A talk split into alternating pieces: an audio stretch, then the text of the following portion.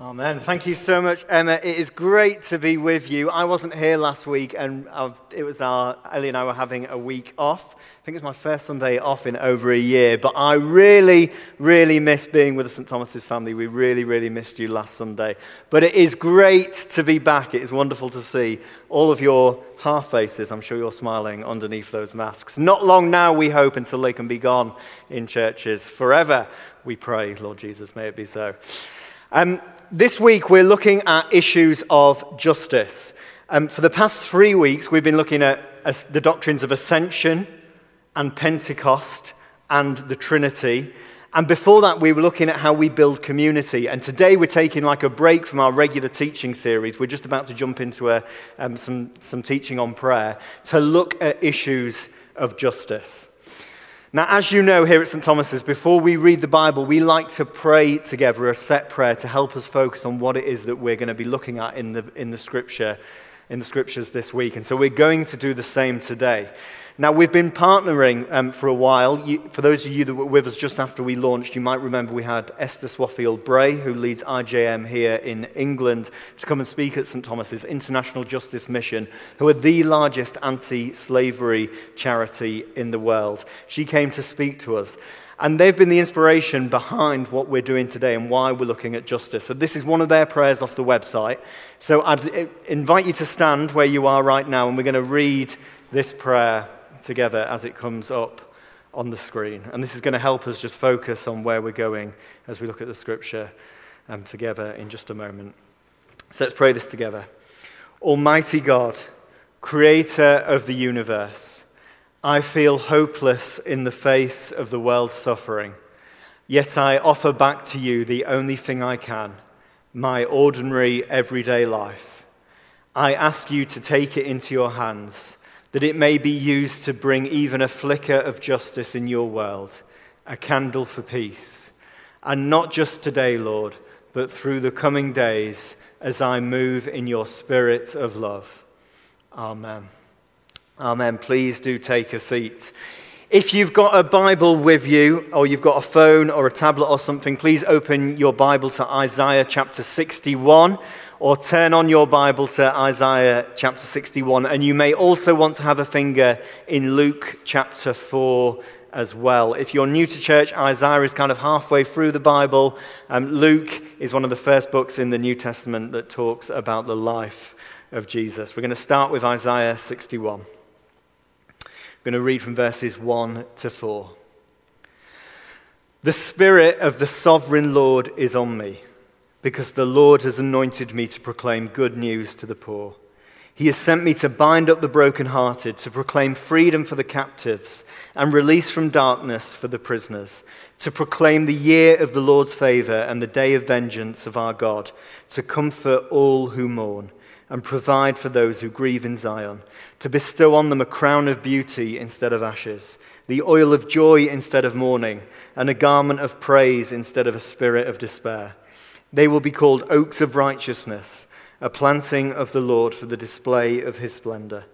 They will rebuild the ancient ruins and restore the places long devastated. They will renew the ruined cities that have been devastated for generations. And just to set this in its context and into how these verses apply to Jesus, Luke chapter 4, starting at verse 14. Jesus returned to Galilee in the power of the Spirit, and news about him spread through the whole countryside. He was teaching in their synagogues, and everyone praised him.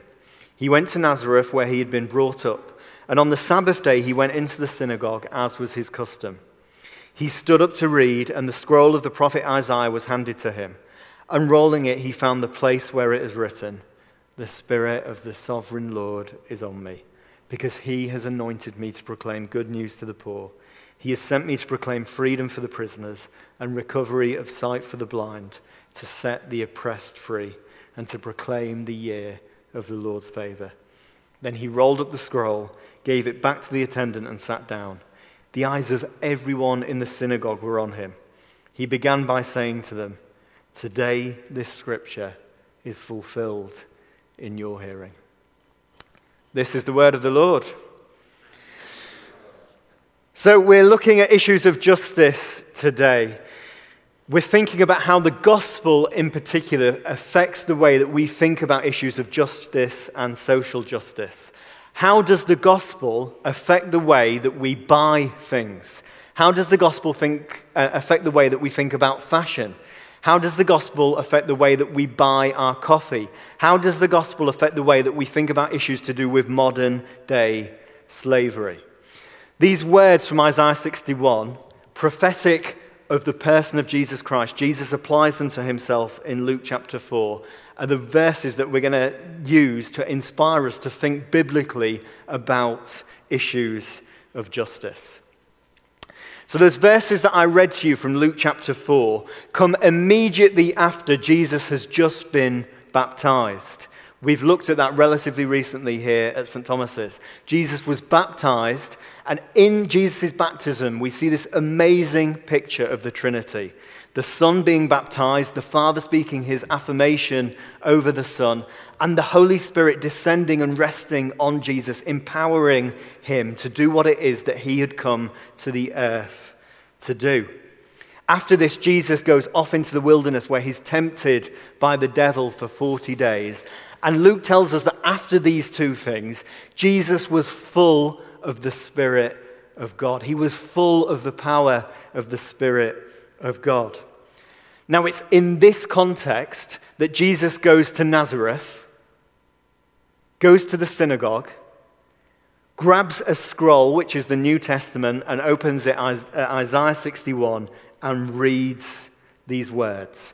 And then he makes this most extraordinary claim Today, this scripture is fulfilled in your hearing.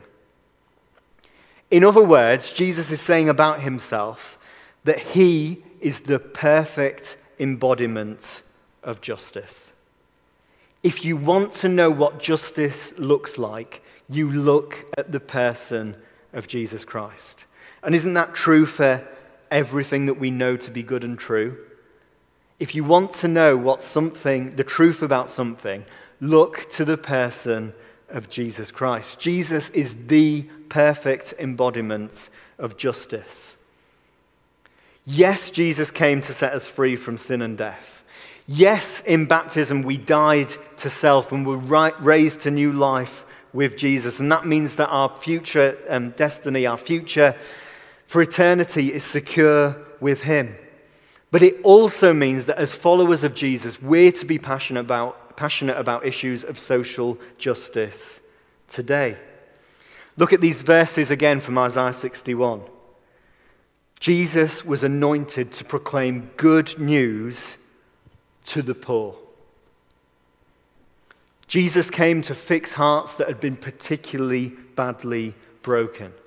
Jesus came to proclaim freedom for those who are held captive. Even for prisoners, Isaiah 61 says, there is hope of freedom. Jesus has come to bring comfort, particularly to those who mourn and to those who grieve. You cannot separate Jesus and justice, and you cannot separate the gospel from justice either. I think that far too often the church has had a very narrow view of the gospel. You know, the gospel is about moving from death to life. And obviously it is that. And praise God it is about that. Because I was once dead in my sin, but have been raised to new life with Jesus. It is about that. But the gospel affects the way we think about everything. It affects the way that we think about human flourishing. It affects the way we think about marriage and relationships. It affects the way we think about money. And it affects the way we think about justice. That's why we need to continue preaching the gospel to ourselves all the time because it affects absolutely everything that we think about. Now, here's the thing about these verses. Yes, they're talking about Jesus, and Jesus obviously applies them to himself in Luke chapter 4. But because we are in Christ, because the same Spirit that raised Jesus from the dead lives in us, because in baptism we've been joined into the work of Jesus and the work of his body, the church, we are to do the same things that Jesus did. And that means if we are in Christ and Jesus is still doing these things today, and we know that he is, we looked at that as we looked at the doctrine of the ascension a few weeks ago. Jesus is still proclaiming good news to the poor. Jesus is still binding up the brokenhearted. Jesus is still bringing comfort to those who mourn. Now, if Jesus is still doing all of those things and we are found in Christ, then what are we called to do? To proclaim good news to the poor to bind up broken hearts. Jesus' priorities should be our priorities. One person on Twitter that I follow put it like this last month We should all be dismayed by a head in the clouds Christianity in which the work of Christ has no implications for injustice in the here and now. Now, here's the truth, church. Jesus did not come and die on a cross and was raised to new life for us so that we could sit in, a, sit in a church on Sunday and swear less than everybody else and drink less than everybody else. Now, hopefully, we will do those things. Coming to church is a good thing, drinking too much is a bad thing, swearing too much is a bad thing. Now, hopefully, we will we'll do less of those things and come together on a Sunday to worship. But if that is all that following Jesus is about, then we've got a very narrow view of what discipleship really is. Jesus came to bring us from death to life. And as we're raised to new life with Jesus, as we're caught up in doing the things that Jesus did, we're caught up in God's plan to renew all things. Everything.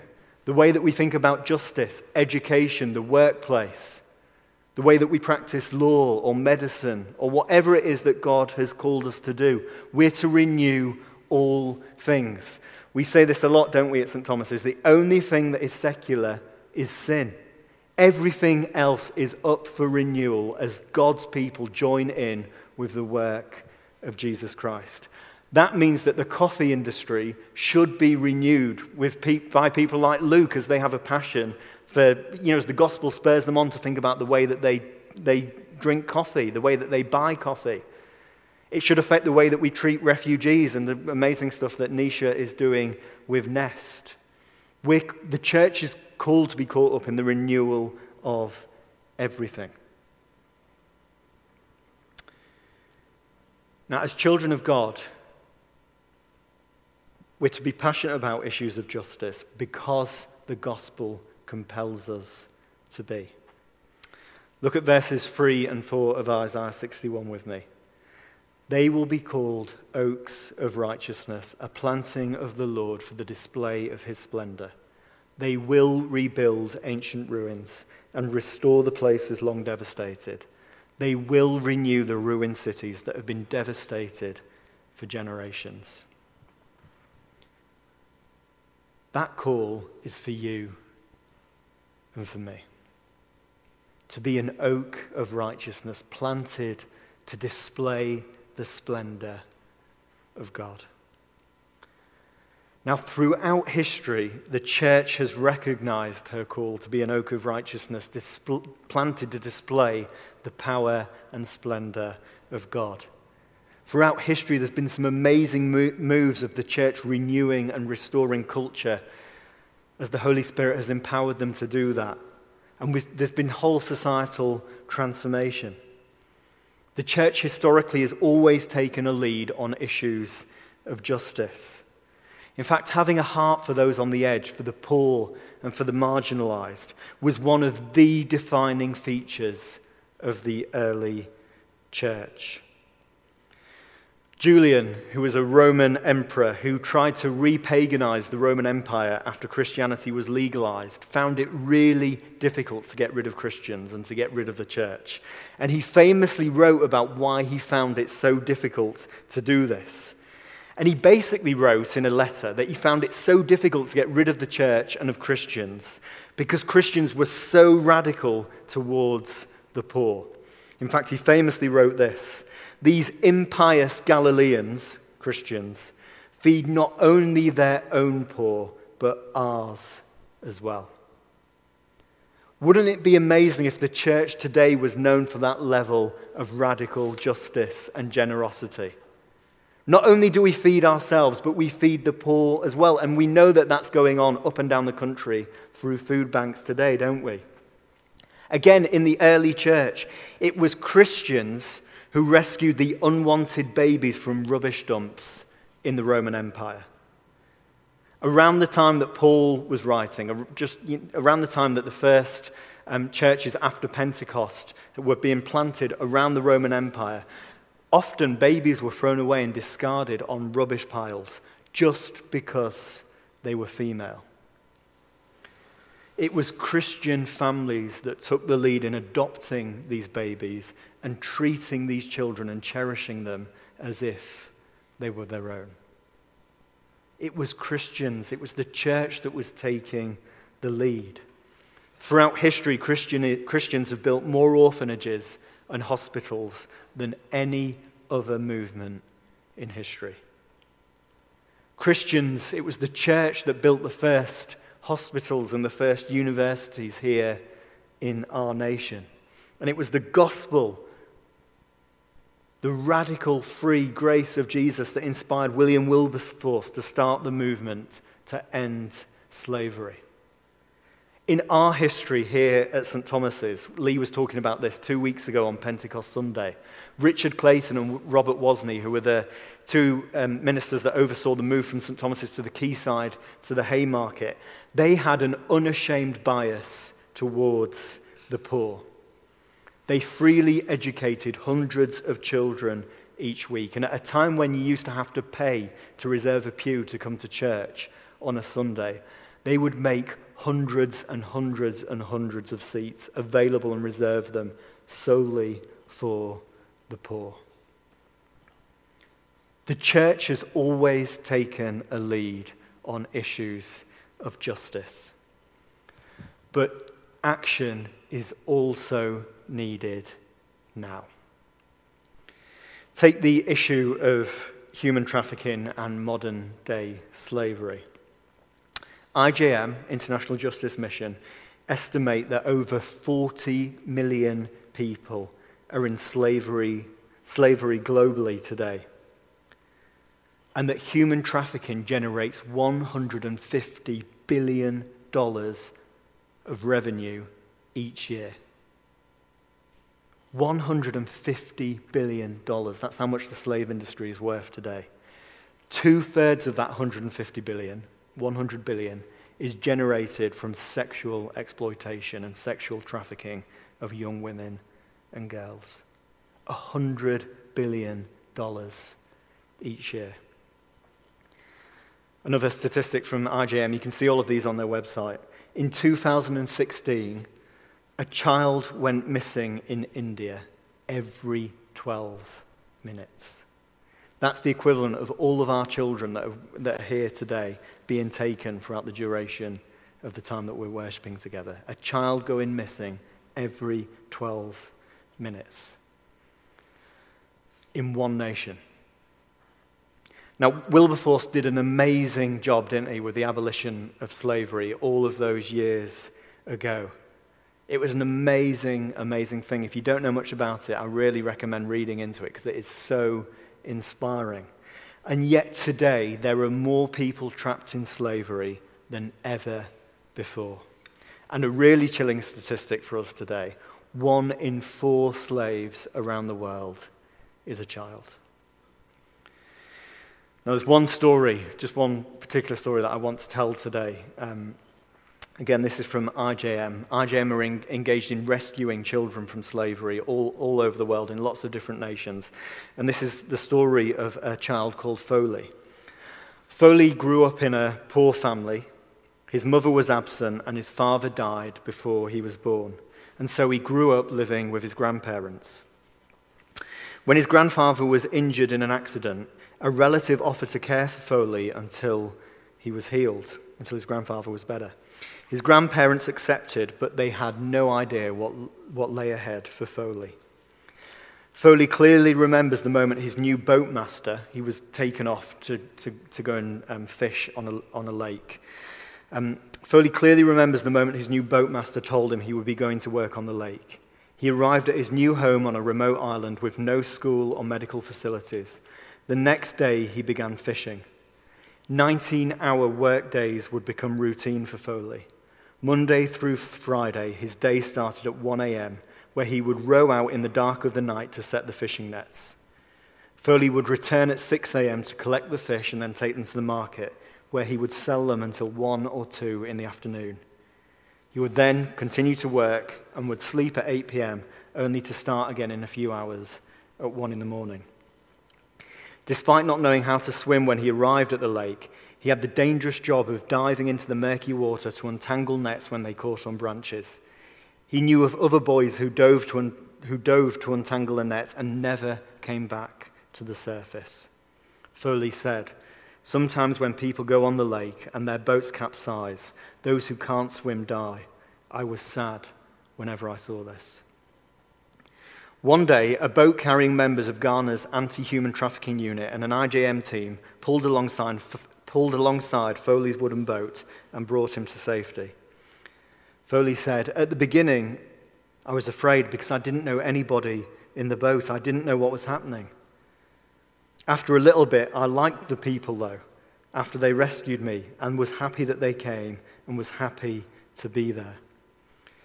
He and the nine other boys rescued in the operation, which was IJM's first in Ghana, were immediately given food, clothing, and medical attention. He stayed at a shelter for three months before going home to be with his grandparents. That day, people were celebrating all over the community because Foley was lost but was now found, his grandmother said. Today, Foley is able to enjoy simple pleasures again, like sleeping through the night, eating more than one meal a day, and playing football with his friends. Foley's just one child from that lake in Ghana. Nearly 50,000 children work in Ghana's fishing industry, with tens of thousands working at that lake Lake Volta alone. In that rescue operation, the youngest child rescued from working in slavery was just four years old. We've got a problem. It's not just issues of slavery, though, is it? That is a big one, and it's one that we're really, really pleased that our friends at IJM are engaged with. But there's so many other issues of justice that the church needs to think about. Did you know that 1.2 billion people in the world live off less, live off less than one pound a day? 1.2 billion people. 62 people in the world are as healthy as half of the world's population combined. The United States of America has one third of all of the world's wealth and resources, one nation out of over 200. We've got a problem. Think about all of the unborn children that are killed every year, children that are abandoned because they're the wrong gender. There's so many issues of justice that the church needs to be engaged with. Now, I tell all of this not to make us feel bad, but just as a reminder that in order for any of this to be fixed, or in order for us to be able to even begin to think about this, we need a biblical view of justice. Now, in the Bible, justice has to go two ways.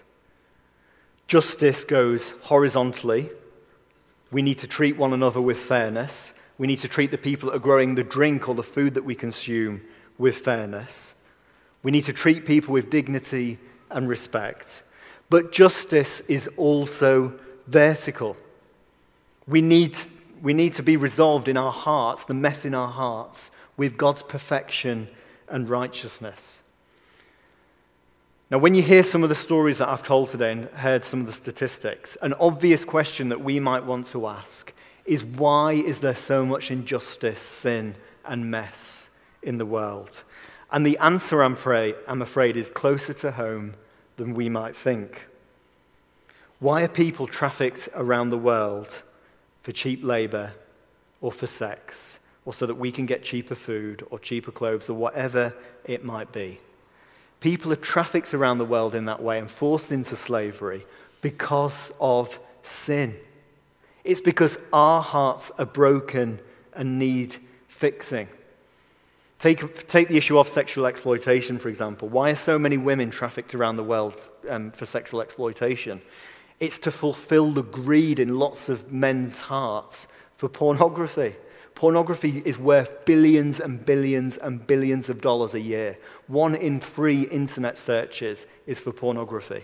And it traps hundreds of thousands of women in slavery every single year, just so that some men, usually in the West, can get their fix to fulfill the, to fulfill the broken desire that is in their heart. If, the issue, if issues of slavery, if we're going to think about these biblically, if we're even going to think about them being fixed, then the answer must start with all of our hearts being fixed and mended by the work and person of Jesus Christ. If justice is to be served horizontally, we must sort out the broken relationship between us and God so that we can fix the broken relationships between each other. But here's the thing we don't have to sort out in our own strength by working harder the relationship between us and God because God came in the person of Jesus so that we could be free and heal, healed and whole. And so a biblical view of justice starts with this. It starts with us recognizing and us saying that I was broken that I was contributing to the world's lack of justice. But because God showed me grace and mercy, because I have been justified through Jesus' death and resurrection, that changes everything. And that compels me to want to seek out justice for others. You know, as the church, we don't get involved in issues of social justice, for example, just a virtue signal. We don't get involved in issues of justice just so that we can make ourselves feel better, to feel like we're you know, contributing to our own happiness somehow.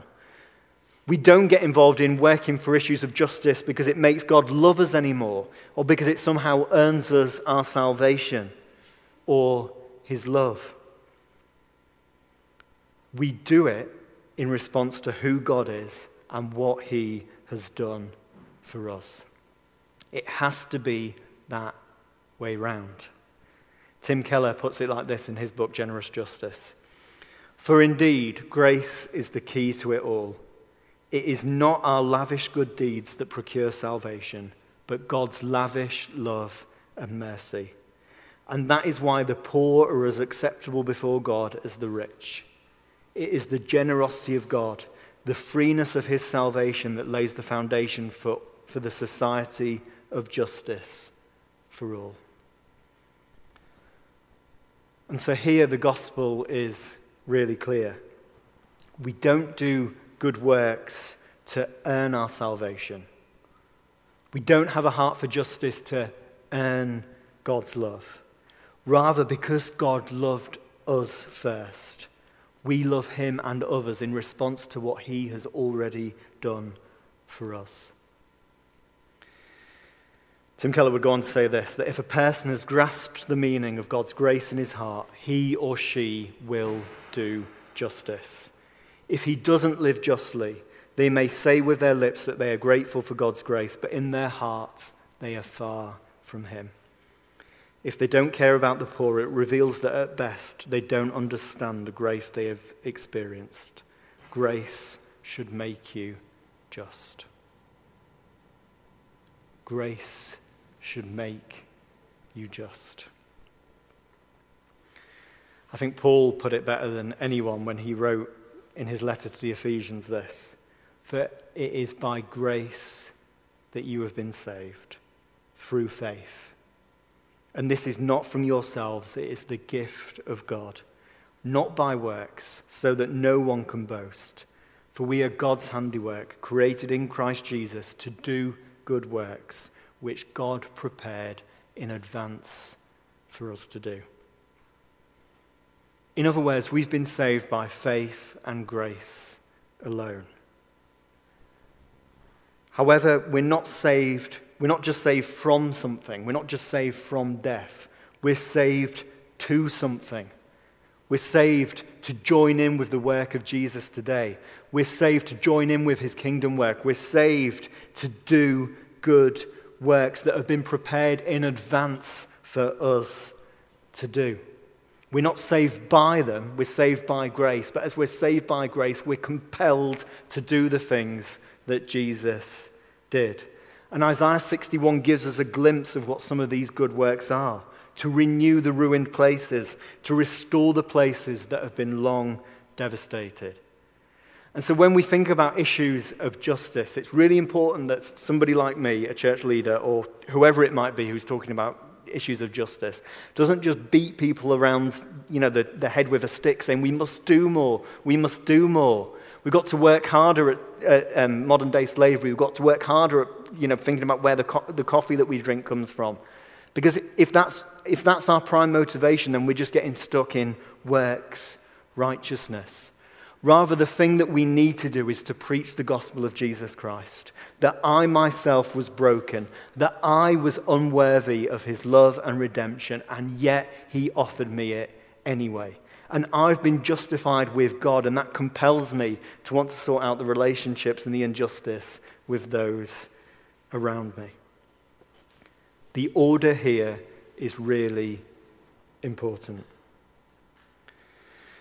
Now, as somebody who's been saved by Jesus, you are an oak of righteousness that's been planted for the Lord to display his splendor. You've been planted wherever it is that God has called you to.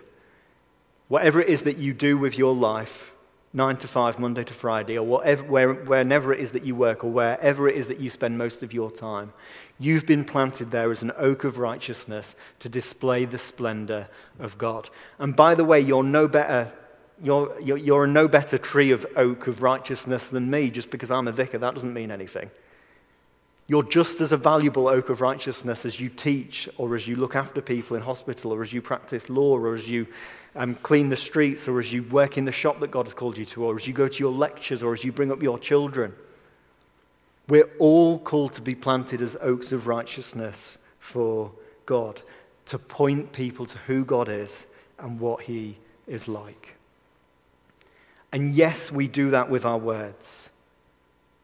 We're not into, you know, the, um, some Christians say, um, preach the gospel, use words if necessary. We're not into that. We must proclaim the good news of Jesus. In fact, here in Isaiah 61, it says that Jesus came to proclaim good news to the poor. So, yes, we must use words, but we must also use more than words. We must do it with our actions. Both things are issues of justice. Proclaiming the gospel is an issue of justice, and acting rightly and justly is an issue of justice. Now, all of us are called to do this. We're all called to reveal the glory of God to the world. And as I've already said, look at what happens in history when the church takes a stand and begins to do this. The abolition of slavery, for one the fair trade movement for two, the Sunday school movement that started educating children for free here in the UK. What is it going to be in our day? As people who have grasped the immensity of God's grace, His free, lavish grace that has been poured out on us even when we didn't deserve it, what is it going to be in our day? Are we going to see slavery ended for good in our lifetime? Are we going to see an end to people being trafficked around the world for sexual exploitation? Are we going to see an end to the senseless murder of young children because they're, just because they're not wanted by their parents or they're the wrong gender? What is it going to be in our day that God calls the church to rise up to and proclaim good news to the poor? And how is it today, as we sit here, that you can get involved in thinking biblically about issues of justice? It might be something as simple as talking to Luke at the end about where he sources his coffee. It might be talking to Nisha about getting involved in Nest. It might be looking at the IJM website and thinking about how we can get involved in helping them end modern day slavery for good. But the gospel compels us to respond. And we're going to do that now. Can I invite you to stand where you are?